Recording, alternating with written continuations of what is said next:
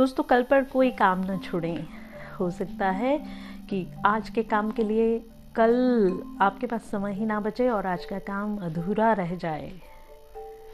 सुनी होगी आपने वो कछुए और खरगोश की कहानी। कछुए ने न कछुए ने सॉरी खरगोश ने समय पर अपनी गति का सदुपयोग नहीं किया और अपने वक्त को बर्बाद कर दिया और सो गया। उधर कछुआ वक्त के साथ साथ अपनी गति को उसने बनाए रखा और उसने अपने साथ अपने से तेज चलने वाले खरगोश पर भी विजय हासिल कर ली। तो समय की कीमत को पहचान कर असंभव भी संभव हो गया।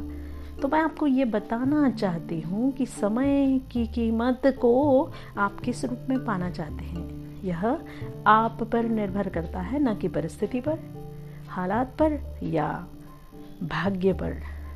तो आइए, एक पंक्ति मैंने आपको सुनाने की बात सोची थी, वो पंक्ति मैं आपको बताती हूँ। वक्त क्या है तेरे लिए, जब तक तू समझ पाएगा वक्त का वजूद का खतरा भी ना हाथ आएगा।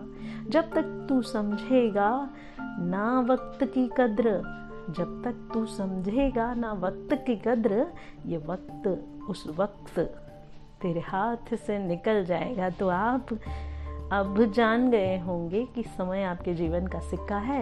यह आपके पास मौजूद इकलौता सिक्का है और सिर्फ आप ही तय कर सकते हैं कि कैसे इसे खर्च किया जाए। तो दोस्तों सतर्क रहिए, वरना आपकी बजाय दूसरे लोग इसे खर्च कर देंगे। So aware, take care, bye bye.